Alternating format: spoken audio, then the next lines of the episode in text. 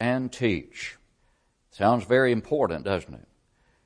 These things command and teach. Those were the words of the Apostle Paul to Timothy in his first epistle, which we are studying now. And in that verse, the verse preceding it, verse 10, is likely, and perhaps verses 6 through 10, that to which Paul referred when he said these things. Rather than the things that are about to proceed in verse 12 and following, as we'll look at this morning. Quite likely, the things that he wanted Timothy to command and to teach to others are those things that had preceded immediately in the verses preceding verse 11. You remember in verse 1 that Paul had written that in the latter times some will depart from the faith, giving heed to deceiving spirits and doctrines of demons, speaking lies and hypocrisy and having their own conscience seared with a hot iron. They will prohibit things like marriage and they'll command to abstain from foods which God created to be received with thanksgiving by those who believe and know the truth. And he goes on to point out that every creature of God is good. Nothing is to be refused if it's received with thanksgiving. It's sanctified by the word of God and prayer. Then these things, and that phrase is seen in verse 6, if you instruct the brethren in these things, you'll be a good minister of Jesus Christ. And then reject profane and wives' tales and fables and exercise yourself toward godliness. And then he goes on and comes back to verse 11. These things command and teach. And so it's quite likely that verse 11 refers to these preceding things. But then he goes on and issues an encouragement to Timothy, if you will, with this admonition. Let no one despise your youth. Let no one despise your youth. A few years ago, I brought a lesson here on this very subject, and I want to review some points there because I think it is good to remind our, our young people, and we have some younger people with us today, young people to not despise your own youth. Paul's admonition to Timothy was, don't let anyone despise your youth. But I'm afraid that we live in a time when many young people are despising their own youth. How are they doing that? Well, a person, a young person, despises his or her youth when such a one delays one's obedience to the gospel. Many times young people will put off obeying the gospel, believing that they, they have plenty of time or for whatever reason they want to live in this world without being constrained by Christianity. There may be various reasons, but you are really despising a point, a, period in your life that is very valuable. A period in your life that may be able to have an influence over people whom older people cannot influence. One should remember his Creator in the days of his youth, and that's what Solomon reminds us as one who saw it all, did it all, lived it all, and then said, here's the conclusion of the whole matter. Fear God and keep His commandments, for this is the whole of man. But in Ecclesiastes 12 and verse 1, he said, Remember your Creator in the days of your youth, before the evil days come and the years draw near when you will say, I have no pleasure in them. You see, when a young person despises his youth by delaying his obedience, he engages in a danger in that delay that may result in his or her never obeying the gospel of Christ. Or never coming home to his or her first love, if, if indeed that young person has at one time obeyed the gospel but has fallen away. After obeying the gospel in youth, one should not delay his service as a Christian. You know, Paul thanked the Philippians for their fellowship in the gospel from the first day until now, as he put it. And in Colossians chapter 1, Paul wrote of the gospel that he said had brought forth fruit in the Colossian Christians since the day that they heard and knew the grace of God in truth. You remember what Romans 6 verse 4 says? Rise to walk in newness of life. Speaking of baptism into which we are buried, we rise from that watery burial to do what?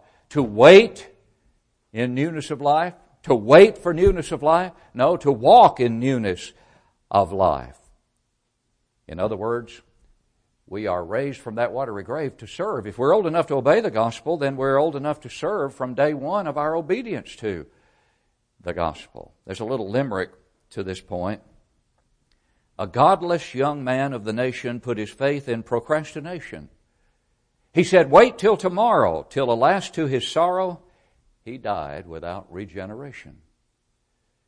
Putting things off, especially in the spiritual realm, is obviously a very dangerous thing. As we have often said, young people die too. It's not just older people who do. And so young people many times despise their youth by delaying their obedience. But also young people despise their youth by doubting their abilities. And young people should not doubt their abilities. That's what Paul was writing to Timothy and reminding him of. You are a young man, yes, but you have abilities. We'll talk more about those as we look at the verses that follow verse 12. You have a gift, Timothy. You have the gift that was given you by the laying on of my hands. That, I believe, is the miraculous gift that Paul imparted by the laying on of an apostle's hands. But you have talent. You have ability. And all of us, young or old, have different abilities or talents. But how many times have we asked this question from this pulpit? Where is the no talent man in Matthew 25 in that parable? Where do you find the no talent man in Matthew 25? He's not there. Because all of us have abilities. You know, I can look at some young people in Scripture that did not doubt their abilities to serve. What about David and his battle with Goliath and his confidence when the Israelite army was, was basically cowering, fearful of the great Philistine champion? David said, I'll go after him because he is waging war, the Philistine is, against God's army. And David had that confidence. What about Joseph? What about Daniel? They didn't doubt their abilities, to serve and look at the influence they exerted. And that brings us to our next point about how one despises one's youth. Not only by delaying one's obedience and doubting one's abilities, but also by discounting one's influence. Influence is a powerful, powerful thing. And whether we are young or old, we have that influence. A man once dreamed that he was in hell. And when he was asked to give an account of what he had seen in that dream, if there were flames there, if there was suffering there, if there were terrible people there with whom he had to associate, and if the place resounded with the sounds of blasphemous, blasphemous oaths, he answered this way, Oh yes, Oh yes, he said, in my dream it was, it was all of that, but there was something far worse. And what that something far worse was that I was compelled to face my influence. I knew that I deserved punishment because I had scorned and rejected Jesus Christ, but my worst pain was to see what effect my life had had on others. whoever you are, there is some younger person who may think you're perfect. At least certainly worthy of emulation. There is some work that will never be done if you don't do it. There is someone who would miss you if you were gone. There is a place for you alone to fill. I like what an unknown author penned my life shall touch a dozen lives before this day is done. Leave countless marks of good or ill ere sets the evening sun. This, the wish I always wish, the prayer I always pray. Lord, may my life help other lives it touches by the way. I mentioned before that years ago I was in a gospel meeting at Buford, Georgia, in the Atlanta area. And they went on a door knocking effort before that gospel meeting. And the young people were involved in that effort. And during the gospel meeting, there was a lady who came because of one thing. And she stated what that was. She said she was so impressed that young people were out knocking doors and taking time to do that, that she felt the least she could do was to attend. And she came twice.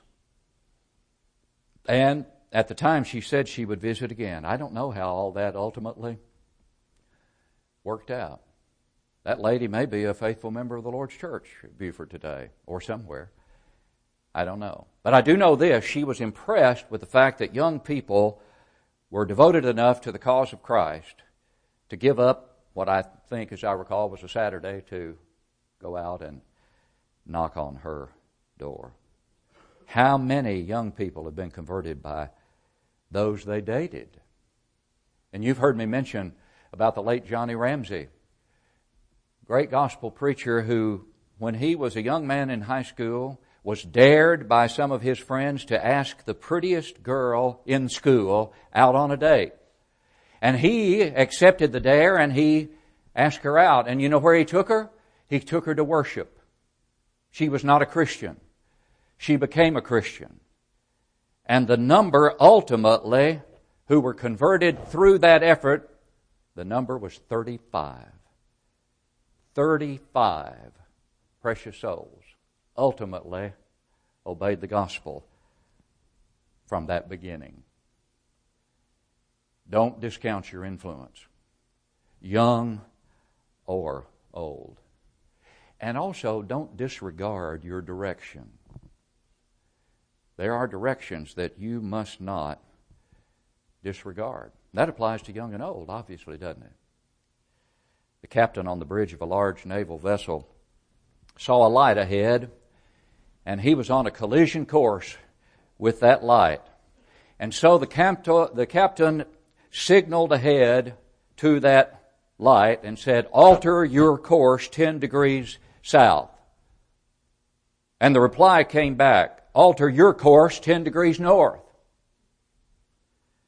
The captain then signaled, alter your course 10 degrees south. I am a captain. The reply came, alter your course 10 degrees north. I am a seaman third class. The furious captain signaled. Alter your course 10 degrees south. I am a battleship. And the reply came back, alter your course 10 degrees north. I am a lighthouse. We need to follow our lighthouse. Your word is a lamp to my feet and a light to my path. Psalm 119, 105. There are the directions in God's Word. And to disregard those directions, young or old, will destroy our souls. We are living in an increasingly secular society, and our younger people, especially, are becoming more secularized by the day. I saw a report just the other day, a recent study, that indicated how much the percentage of those who disregard God altogether and religion, how much that percentage has risen in the last several years. And the report mentioned also that they thought that the, the direction away from organized religion was a direction into a different kind of spirituality that young people were embracing. No, not anymore. Not even that anymore. It is now a trend toward total secularization and the rejection of spiritual things, period. That is what this latest report indicated. Many young people are disregarding their directions. There's a story about a New England teacher who quizzed a group of college bound high school juniors and seniors on the Bible. And the quiz preceded a Bible as literature class that he was going to teach at Newton High School in Massachusetts. And that high school, incidentally, was generally considered to be one of the better public schools in the nation. You know what kind of answers he got? Among the, the most unusual answers from his students were the following Jezebel was Ahab's donkey. Other students thought that the four horsemen appeared on the Acropolis. That the New Testament Gospels were written by Matthew, Mark, Luther, and John. That Eve was created from an apple and that Jesus was baptized by Moses. But the answer that took the misinformation prize was given by a fellow who was academically in the top 5% of the graduating class. The question, what was Golgotha? His answer, Golgotha was the name of the giant who slew the apostle David. Actual answers, I assume. And so instead of despising our youth, our youth should be capitalizing on their youth as a time to serve faithfully and as a time to lay a foundation upon which they will be able to stand throughout life and lead others to take a stand on that foundation. For other foundation can no one lay than that which is laid, which is Christ Jesus, 1 Corinthians 3 11. What our young people need to be doing is three things in order to capitalize on their youth. And it really is something that applies to all of us. Consider your Creator, commit to Christ, and convert your companions. There's no greater mission. Consider your Creator, commit to Christ, and convert your companions. And that gets us back to Paul's admonition to Timothy here in verse 12. Let no one despise your youth. Now, when we think about Timothy's youth, he was not a teenager at this time. A young person in the time of Paul's writing of this epistle would be considered young up to about 40 years of age.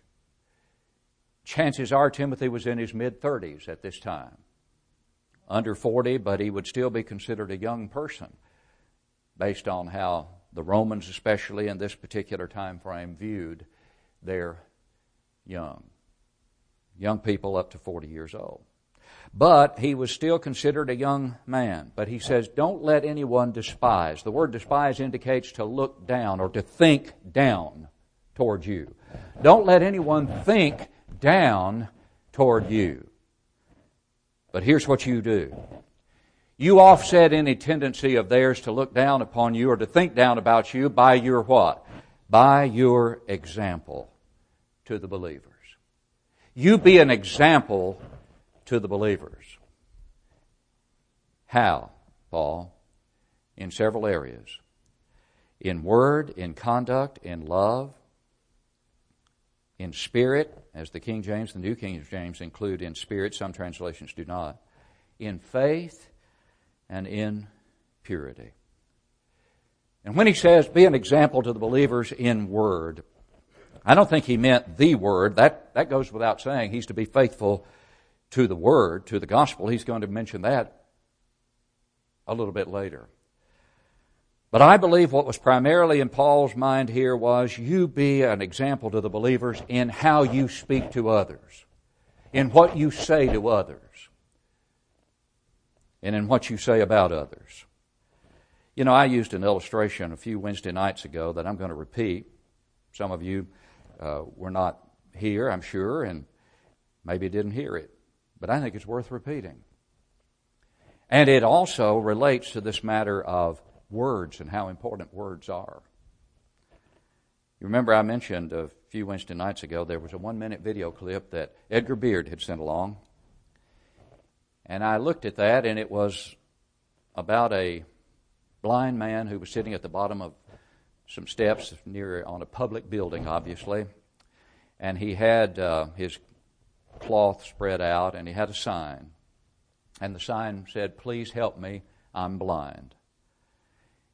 And this was in Glasgow, Scotland, where this was said. And people would come by, and occasionally someone would drop a coin there. Some would pass by and ignore him. Then a young lady spotted him, and she made a point of coming over to where he was. And she stood in front of him, and then she reached down and she got his sign, and she took a pen out of her pocket and she turned his sign over and she wrote something on the back and put it down so that what she had written was facing the street.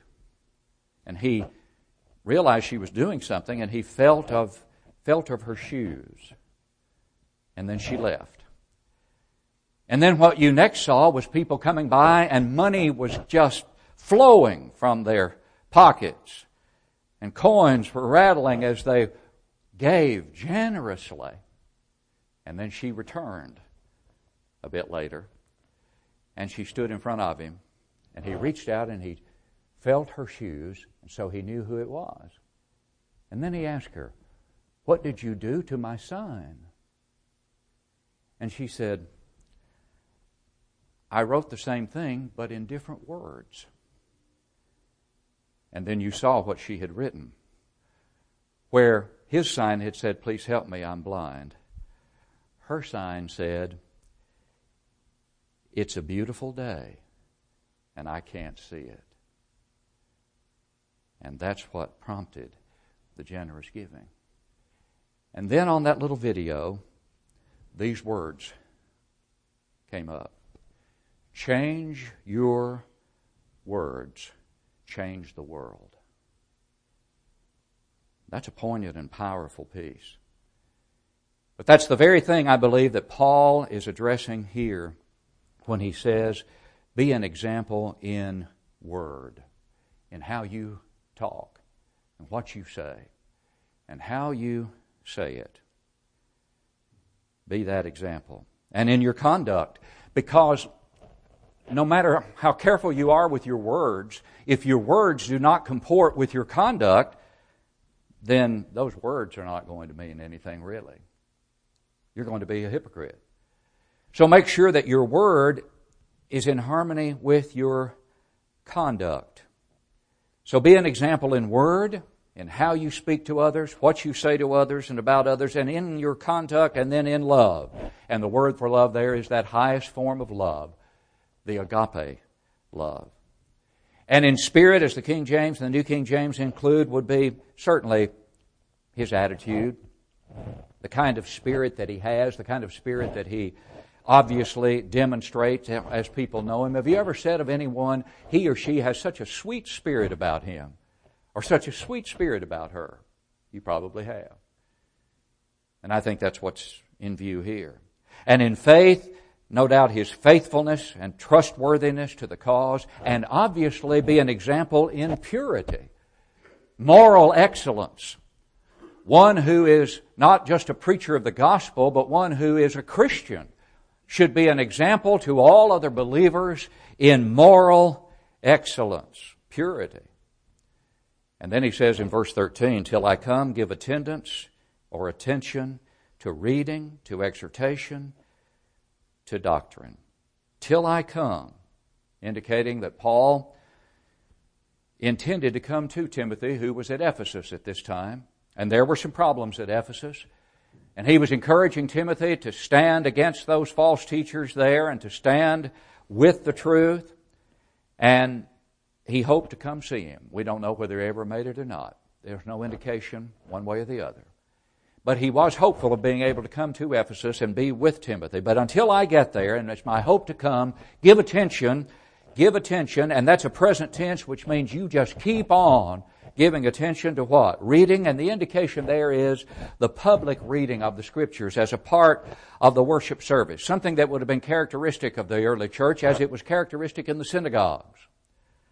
To reading, and to what is read, and to what is being read publicly. And to exhortation. In other words, it's not enough just to read the scriptures and to pay attention to what is being read publicly in the assemblies, but then there needs to be exhortation and doctrine that follows, teaching. Exhortation to follow what is read and teaching about what is read so that there is an understanding among the people of the Word of God. Paul in the Ephesian letter said, Do not be unwise, but understand what the will of the Lord is. Paul is saying, Timothy, help people understand the will of the Lord. Preach to them in a way that they can understand the will of the Lord. And hopefully, will obey it.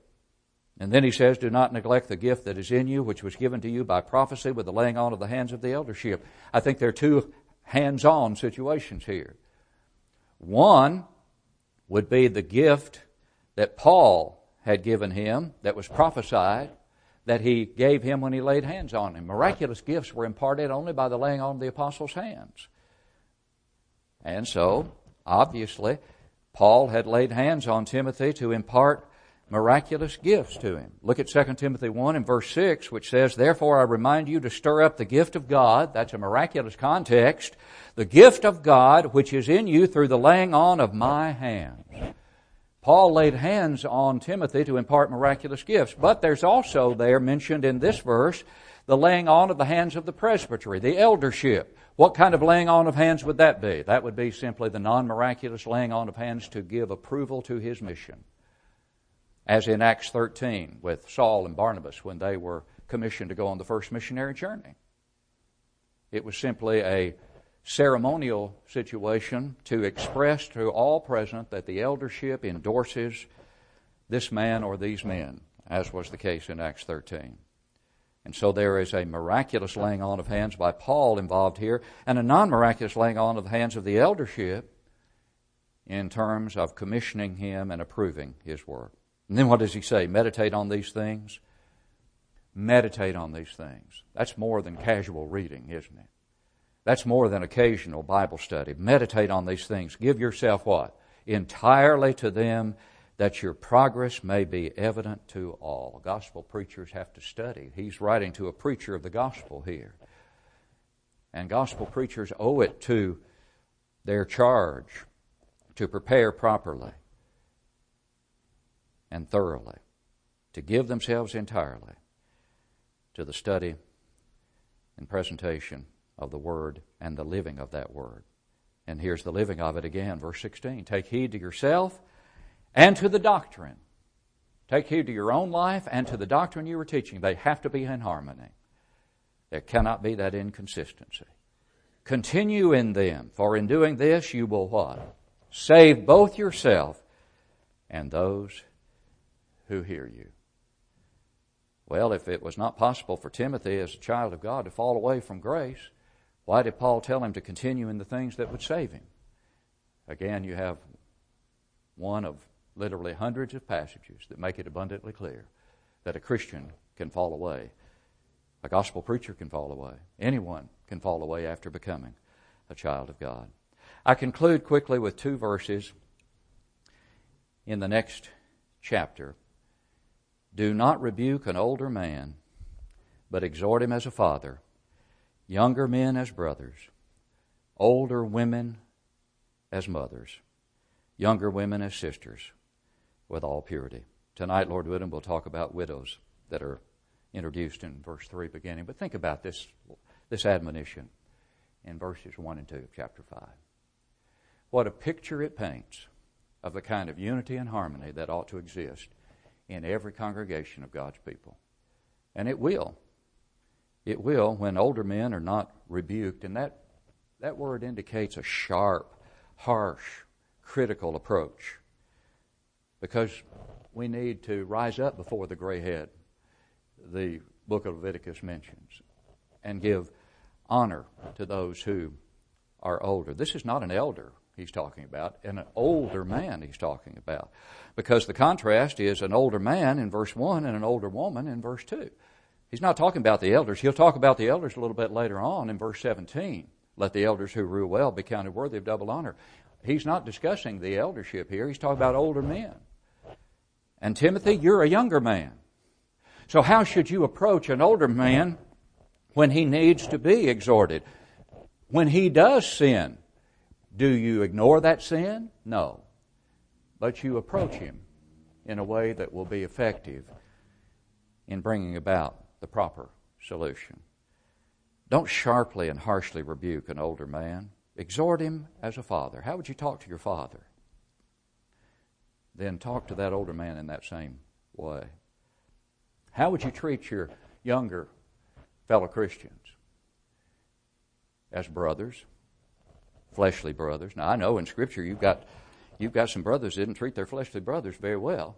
Joseph's brothers didn't treat him very well, etc. But that doesn't mean that that was permissible.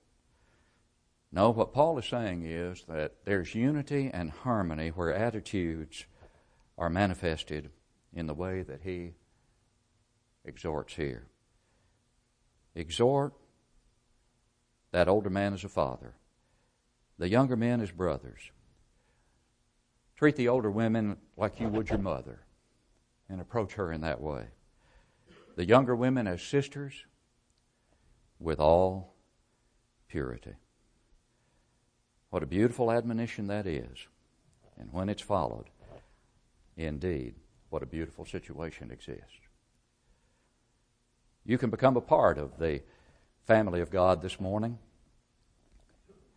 The family that is admonished to be like no other family on the face of the earth.